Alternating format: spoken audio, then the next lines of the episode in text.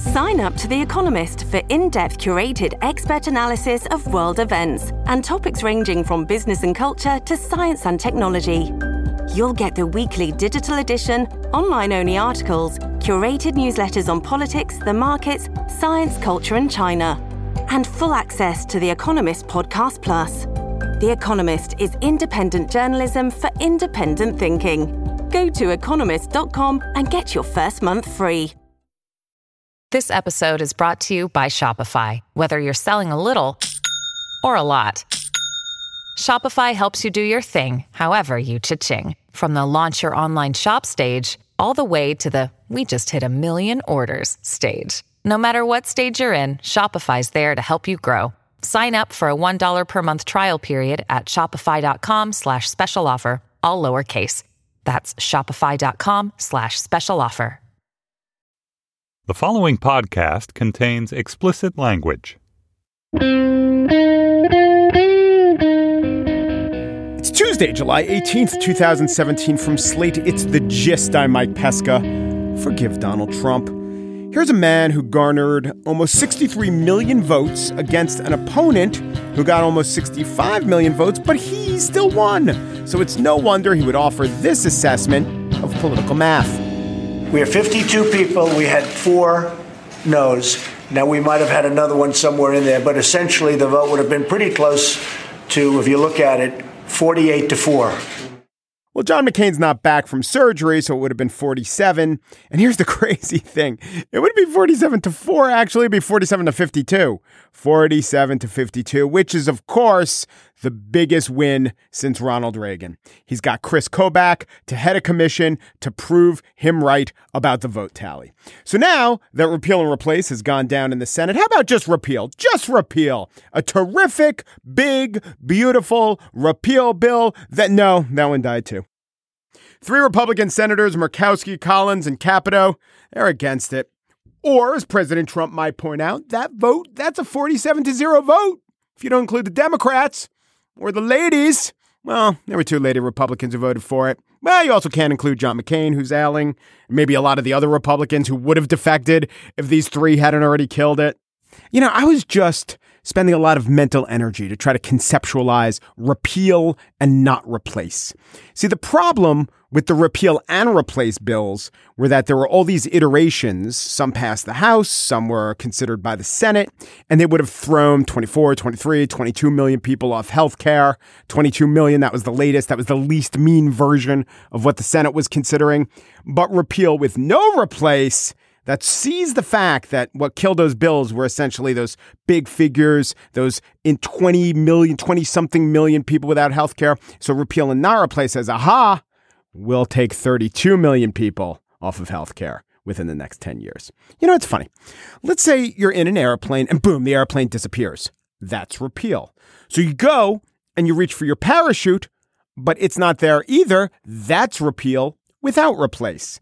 Let me get even more basic for you if you're trying to conceptualize the intellectual glory that is repeal without replace. I think of Letterman. No, not David Letterman. The Electric Company TV show had a skit called Letterman when I was a kid. So cute. Faster than a rolling O, stronger than silent E, able to leap capital T in a single bound. It's a word. It's a plan. It's Letterman. So someone would get into a situation where a letter would be changed. Let's say a pickle would turn into tickle, and then Letterman would save the day by ripping a letter off his sweater. He always seemed to be wearing the exact right letter. 1975 Reddit would have had a field day with that one. Anyway, he changed the word back. So in this particular episode, a woman is eating a pear, but it turns into a bear. Let's see what Letterman does. Ripping the P off his varsity sweater and placing it over the B, he changes the bear back into a pear. Okay, so the bear pair, that was the healthcare market. Letterman not only takes away the B in bear, that's repeal, he turns it into a P for pair, that's replace. If it were repeal without replace, he'd take away the B, so you wouldn't have a bear, but what you would have is an ear. And let me tell you, I've eaten pears. I've also eaten bear. They're kind of gamey, but I've never eaten an ear. So that demonstrates why repeal without replace goes nowhere, though it does transform Trump into a bit of a rump, and that is a usual place to be. On the show today, with the domestic agenda going so swimmingly, let's check in overseas. Things are quite terrible there, too. But first, amid talk that the gyre is widening and that society is spinning out of control, we have a new theory. A new theory that things are different, but no better.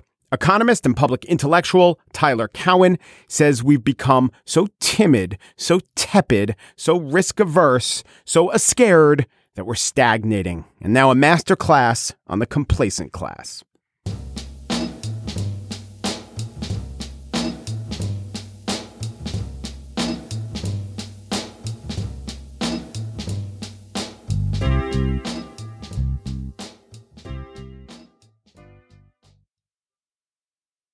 Angry voters, they're not going to take it anymore. Protests over cop shootings, the Occupy movement, the Tea Party movement, a world in turmoil, American carnage. Well, here's another idea the complacent class, the self defeating quest for the American dream, that we're less up in arms, that we're less adventuresome, that we're less likely to revolt. It is Tyler Cowen's newest book. He is the author in the past of Average is Over, Powering America Beyond the Age of the Great Stagnation. Before that, The Great Stagnation. They form a trilogy which essentially asks and answers what is going on with America. Hello, Tyler. How are you? Hello, I'm fine. So first, let's let's lay the predicate and acknowledge I guess the uh, rhetorical straw man that I set up. I thought that I thought that Trump represented that everyone was angry and revolting. I think social media have become the new opiate of the masses. If you imagine something like the Trump phenomenon in the late 1960s or 1970s, there would be massive public demonstrations every week or every weekend calling for impeachment or greater investigation. But right now, it's amazing to me how much Americans will put up with. We try to make our lives safe. We don't want disruptions. And if something weird happens, we just, you know, hold it at some distance and more or less go about our business and pretend it's not that big a deal. Well, there's some of that. I mean, there's more demonstrations than I guess when the book went to print. Does that make you tweak your thesis at all? Uh, not yet. I do think in some longer run, you know, mass demonstrations will erupt at a large scale as things along some dimension get worse. But right now, I think we're still in the denial mode, whether it's climate change or the slowing down of our economy or the disappearance of real wage growth or crises in foreign policy we're still focused more on, you know, building up our homes, having things sent to us by Amazon, watching Netflix streaming. And it's a very different mentality in 2017. So why why is social media the opiate of the masses? I mean, I mostly agree with you, but some proportion of demonstrating must be reflected in organizing online. You just discount that entirely? I think a lot of it becomes a substitute for doing something. Like what actually seems to matter is calling your representative uh, I don't see people so much more engaged in doing that than they had been in the past. And, you know, both sides do social media. A lot of it cancels each other out. And the notion that you have like a major civil rights movement happen uh, in American history, that happened in, in physical space. It happened on the streets. There was a sense of people putting themselves at risk. And we're moving further from that tradition still. I do think eventually it has to come back, though. What about Black Lives Matter? There was a lot of people out on the street. There was a social media component. And, you know, if you look at the demographics, it was a younger movement. So that's going to be concentrated in social media. But there were a lot of mass protests and there was a big backlash. Both got us some body cams and some progress, but also laid the foundation for Trump. So, how does uh, the Black Lives Matter protest actual movement fit into your thesis? Well, notice the words you're using past tense, was and were. Black Lives Matter wasn't very long ago. Uh, I was a fan of the movement, but so much of it has faded, just dwindled away. The ability to get people outraged at what happened didn't really take off through most of America. Again, there's just a sense of acquiescence. There's a greater passivity today. And you see it in many different forms of economic data, including like how often we switch jobs or how often we move house across state lines. It gets back to this idea of most people feeling pretty comfortable and just putting up with a lot of injustices. Are we wrong to feel comfortable? It's individually rational, right? But when it happens collectively, it is bad for the United States. So I think we're, we're morally wrong, But it makes sense that people are this way, right? I mean, there's something driving this, and it's mostly self interest. Well, let's think for a second about Black Lives Matter or the Tea Party, the things they were up in arms about and objecting to, and perhaps not as forcefully as past mass movements. The stakes you could argue aren't as high. I don't want to diminish how horrible it is, uh, police abuses. But when you compare the civil rights marches in 1964, that was for full citizenship. That was for everything. That was for things like the basic rights, right to vote. And so much progress has been made. Maybe it's inevitable that this small but vitally important part of civil rights would not gain as much mass traction in the streets. Those are very good points, and I would stress that our complacency so often does stem from actual success in solving problems, and that success is a good thing. But once you're in a position of being continually complacent, your successes ebb away, uh, your social strengths deteriorate, and eventually you get to the point where your new problems actually are as bad as the old ones. And that's what a lot of the narrative of the book is about. Right. So, what's the evidence of that? Where are things showing up as pretty bad because we've become complacent? Well, I think the single biggest piece of evidence, and I still find this stunning, is that real wages for the typical male worker are lower today as we measure them than they were in the very late 1960s. So that's, you know, over 50 years and measured wages for men essentially have gone down rather than up. That's a sign of our stagnancy, the failures of our educational system, that in a lot of ways we haven't innovated very much. No one at the time thought that's what the next 55 years would bring, but that's what we've seen. Because, I mean, a big part of this, and you can't argue with this, people just aren't moving as much. America, a vast continent, pioneers, people on the move, not anymore.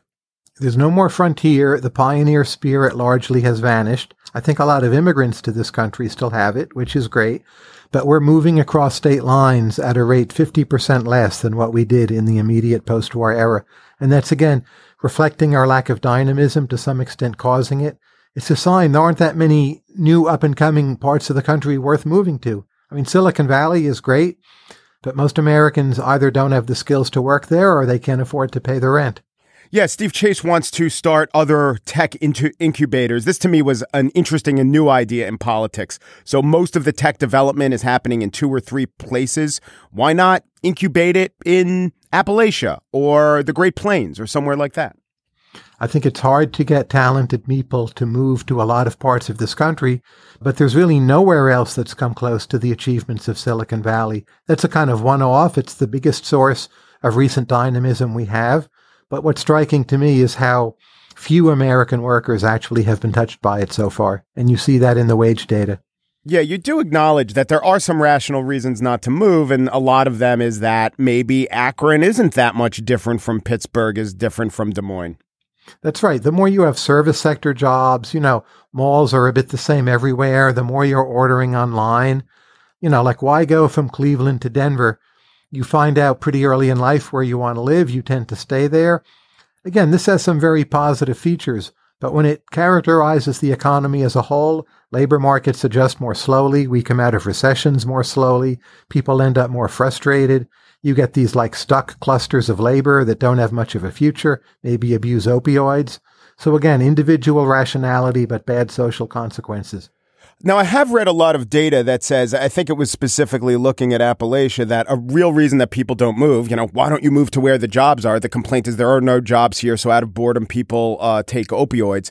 A lot of the reason is that they're stuck there caring for family members. So it's very hard for people to get out of that situation, maybe because the social safety net isn't doing what it should.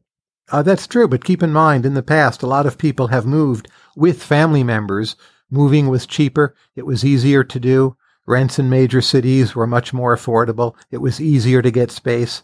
So I think this crisis of just the high rent in productive cities is messing up a lot of different parts of American social life, including family relations, people ending up getting stuck, feeling frustrated. Is is most of the complacency, especially with what we're talking about, people not moving, can most of it be put on the individual for lacking that fiber and spirit, or is most of it structural, kind of conspiring to keep the individual in place? I think it's almost all structural. You know, today's people are, are no less worthy or no more immoral than any other group of people in the past. Uh, but we are wealthier. We're more interested in safety. Uh, we feel we've succeeded at a lot of things that makes us complacent. We have structural problems in our economy. Concentration of business has gone up somewhat. Measured innovation, other than the tech sector, is down quite a bit. And those are all structural factors. And of course, people respond to that. So I don't think we should blame it on any group of people or the millennials or the baby boomers. In a sense, we're the victims of our own success. I would imagine if you looked at the factors keeping people in place and compared it to the dynamic class, which are the immigrants, I wouldn't guess that immigrants don't have family members they have to care for as much. They don't have the things keeping them in place. They just they just take more risks for a variety of reasons. And they come to this country knowing they're in for a huge adjustment, right? No Yeah. matter what. So the idea they have to make another adjustment, say to move to another state, doesn't feel that bad to them because they're already giving up a language, cuisine, family connections, uh, their status in the home country. So they're sort of ready for more by selection. Have you seen any evidence that over generations complacency sets in more? I would think first generation, then second generation immigrants, even if they grew up in one place, would be more likely to move, say, than people who've been in some place for five generations. Sure. And of course, we're all immigrants by origin, or for the most part. So uh, the people who are native born Americans, they're themselves a different kind of immigrant class, but with many more generations. Rates of starting businesses tend to be highest for the first arrivers, for instance. What government policies, and I know you trend towards the libertarian, but what government policies should be enacted to counteract this? You know, I think there's a lot we could and should do on a bipartisan basis that doesn't require any particular political view. Most of all, make it easier to move around by having cheaper, high density building in America's major cities. I think our educational system actually should be less concerned with safety and less about, you know, test, test, test and stuffing homework down the throats of children and letting them be more free and imagine more and be more creative and in a sense take some more chances. And I think just our, our social mentality as to what's considered acceptable.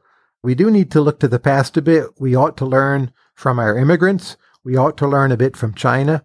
Uh, these do not have to be partisan political issues. We ought to have our government spend more on innovation, I would say. Before I ask you a couple political questions, just get into a little detail about the marijuana part of this. I thought that was fascinating. Well, I think it's striking, like the you know the drug of today, marijuana. It's a drug that puts people to sleep. It's a complacent drug. I do think it should be legal. People should not be thrown in jail for smoking pot, but that so many people want to do it and be passive and in some sense withdraw from a lot of reality. To me personally, that's somewhat disturbing. I think it's a negative cultural trend. The complacency, does that play into a phenomenon that uh, helped Trump, which is people from, say, West Virginia have this pride of place, I guess would be the nice way to say it, about West Virginia. And so when he would talk about coal mining in West Virginia, it was very resonant. I thought that he talked more about you are from that place and that place is good. And, and that really, and that also played out in Brexit. And I thought that's been more powerful in the last few years than any other time in my life. And I wonder if uh, the complacent class argument plays into that. I very much agree. It's a very backward looking vision. You know, the slogan was Make America Great Again. It was not, you know, Kennedy's New Frontier or Johnson's Great Society. Reagan had New Morning for America, all about new and growth and progress. And this is backward looking. Brexit is backward looking. Hillary Clinton's campaign was fairly backward looking to her own husband, the successes of Obama. Not really many big changes in mind, a lot of marginal tweaks. And uh, when Trump talks about infrastructure, it's not about the smart grid or online education. It's, you know, old things like let's fix our tunnels and repair our bridges. Not, not a bad idea. Uh, but when that's the whole vision, to me, that's extremely underwhelming. Yeah, I'd sign up for the old uh, physical stuff or any progress at all right now at this point. Yes, but we're not even getting that much. Right. Are there real life politicians who excite you? I would say I worry more about the voters than the politicians. We have a lot of politicians who are smart, honest people on both sides. And when the voters are ready for them to, to take their rightful place, it will happen. But I don't see it going on right now so much. Tyler Cowen holds the Holbert L. Harris Chair in Economics at George Mason University. Among his many, many works is his notebook, The Complacent Class The Self Defeating Quest for the American Dream. Thank you. Thanks for talking to me, Tyler. My pleasure. Thank you.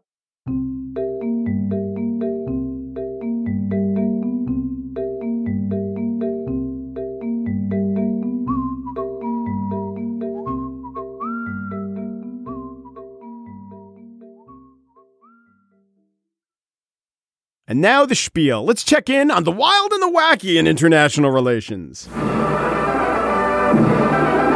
It's spanning the world.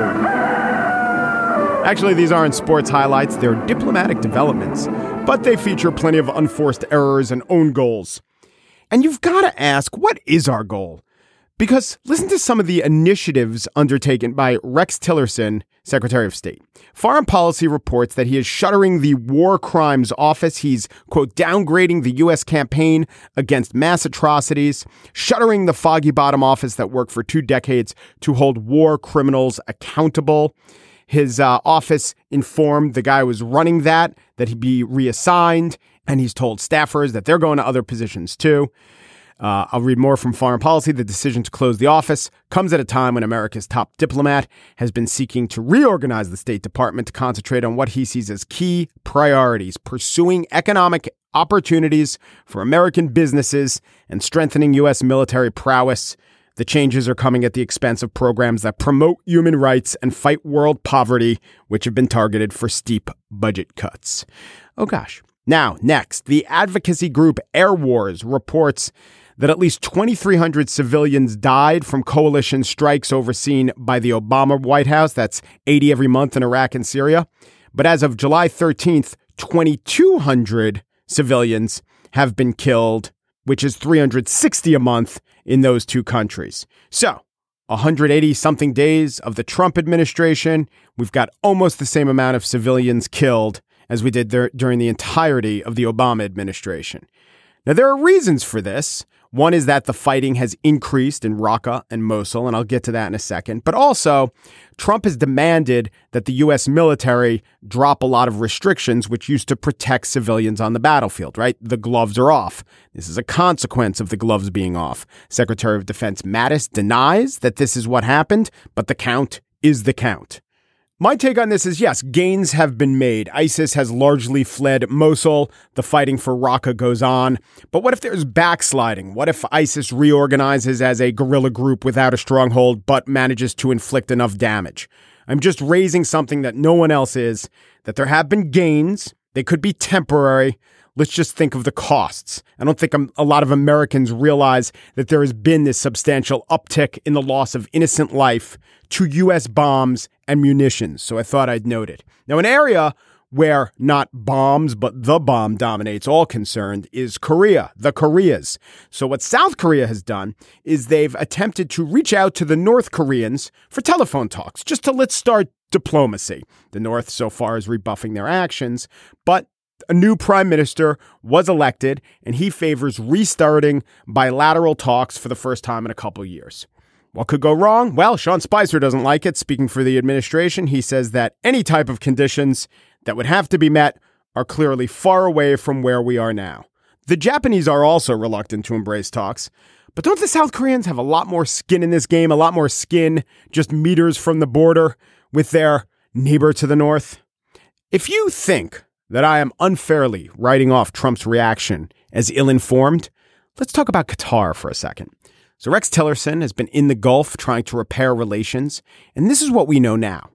U.S. intelligence reports that the events that prompted the Egyptians and the Saudis and the UAE from breaking with Qatar and trying to punish Qatar was a hack, a UAE either state sponsored or endorsed hack. The UAE spread a hoax that the Emir of Qatar had endorsed Hamas, had spoke kindly of Iran, and using that as a cover, these other countries broke with Qatar, banned Qatari media. What does that mean? Qatari media is Al Jazeera. Al Jazeera is very critical of these closed societies, these repressive countries. Qatar is pretty repressive too, and Al Jazeera doesn't mention that. But this was the this was the fiction that led to this diplomatic row. And a complicating matter which right now Rex Tillerson is trying to undo, is that Trump endorsed it as soon as it happened before he even knew that it was a hack that caused all the trouble. He tweeted, Good to see the Saudi Arabia visit with the king and 50 countries already paying off. They said they would take a hard line on funding extremism, and all reference was pointing to Qatar. Perhaps this will be the beginning to the end of the horror of terrorism. So there goes Tillerson trying to patch things up, and Trump's tweets aren't helping. Yes, The Saudis did hang big banners of Donald Trump up and they gave him a magnificent reception. There was dancing. There was a lack of protesting. There were much nicer things done for him than Obama. Still, this doesn't mean that a knee jerk, ill thought out, ill informed, anti Qatari response is in the best interest of the United States. It is perhaps not surprising, though, that Trump would not swiftly rebuke or even acknowledge a foreign power spreading false information against a rival especially when the foreign power gave you a compliment. There is one bit of progress in the world, and Donald Trump deserves credit. President Trump is expected to recertify that Iran is complying with guidelines set by that nuclear deal reached two years ago with President Obama, a deal President Trump on the campaign once promised to tear up. Look, Trump also said that he's great at taking over bad contracts. And he talked about the Iran deal like it was a bad contract, that he would police so tough that they wouldn't have a chance. So he said a number of things about Iran. And he was in general less opposed to the Iran deal than, say, Ted Cruz was. Though if we want to understand, okay, why is he signing off on the deal? And this is what has to happen every 90 days. The president tells Congress that the deal is working and the Iranians are complying. It probably doesn't have a lot to do with like deep seated convictions or his knowledge of the region. It's more like all of his advisors are telling him, Donald, don't pick this fight right now. Also, Israel. Israel's in an interesting position here. The Iranians do seem to be complying. The Israelis know there's no good military solution to an Iranian nuclear program. The commander of the Israeli Defense Force pretty much supports the deal. Israel's ambassador to the U.S. says that Benjamin Netanyahu's position, where he was against the deal and said so in Congress, that actually bolstered Israel's image on the world stage as an actor independent of the U.S. You add all that up and you consider the fact that Trump has got a lot more to worry about, and you see maybe why he's at least for now not picking a fight with Iran. And also remember, there is this other country looming over the horizon, and that one is just a bear. Tune in next time for Spanning the World. If there is a next time, I know. And that's it for today's show. Tearing the letter T off my chest, I transformed just producer Mary Wilson into Marty Wilson, current coach of Pepperdine basketball. Though coming off the heels of a 9 22 season, maybe not for long. Tearing the letter off my varsity sweater, I turned just producer Chris Berube into Christ Berube, a figure of worship and devotion in several Canadian provinces. But also what Chris Berube's high school gym coach used to yell at him during dodgeball Christ Berube, get with the program! Tearing the H off my varsity sweater, I turned Steve Lickteig into Steve Lickteig. See, Lickteig is spelled L I C K T E I G. Shouldn't have an H there or something so that it's not Lickteig? Anyway, thought I'd help. The gist. Tearing the L off my varsity sweater, I turn the gist into the list. An endless litany of my complaints, pet peeves, and issues. Because truth in advertising. Umpuru depuru duperu, and thanks for listening.